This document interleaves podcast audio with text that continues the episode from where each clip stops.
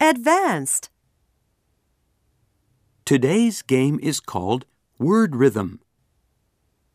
English makes different beats from Japanese. For example, English says McDonald's.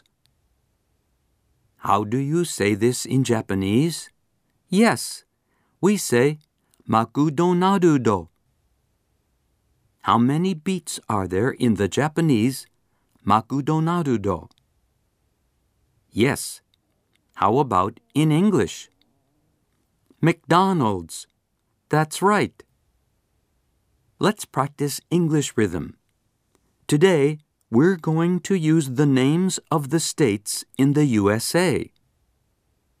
Let's begin. How do you pronounce this word? How many beats are there in Georgia? Three, four, Georgia. Any other guesses? Yes, it's two beats. Georgia. Let's practice two beat words in English.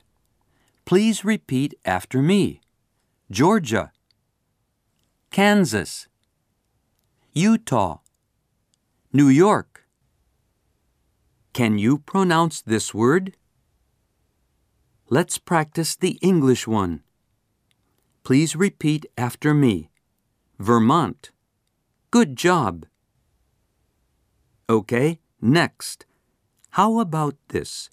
How many beats? Who thinks four beats? Illinois. Any other idea? It's three. Illinois. How about this? Yes, it's three beats. Washington. Let's move on. The next one might be a little difficult. Please talk to your neighbors and think together. All right, let's ask some people. Could you pronounce this word in four beats? Okay, West Virginia. That sounds okay to me. That's all for today.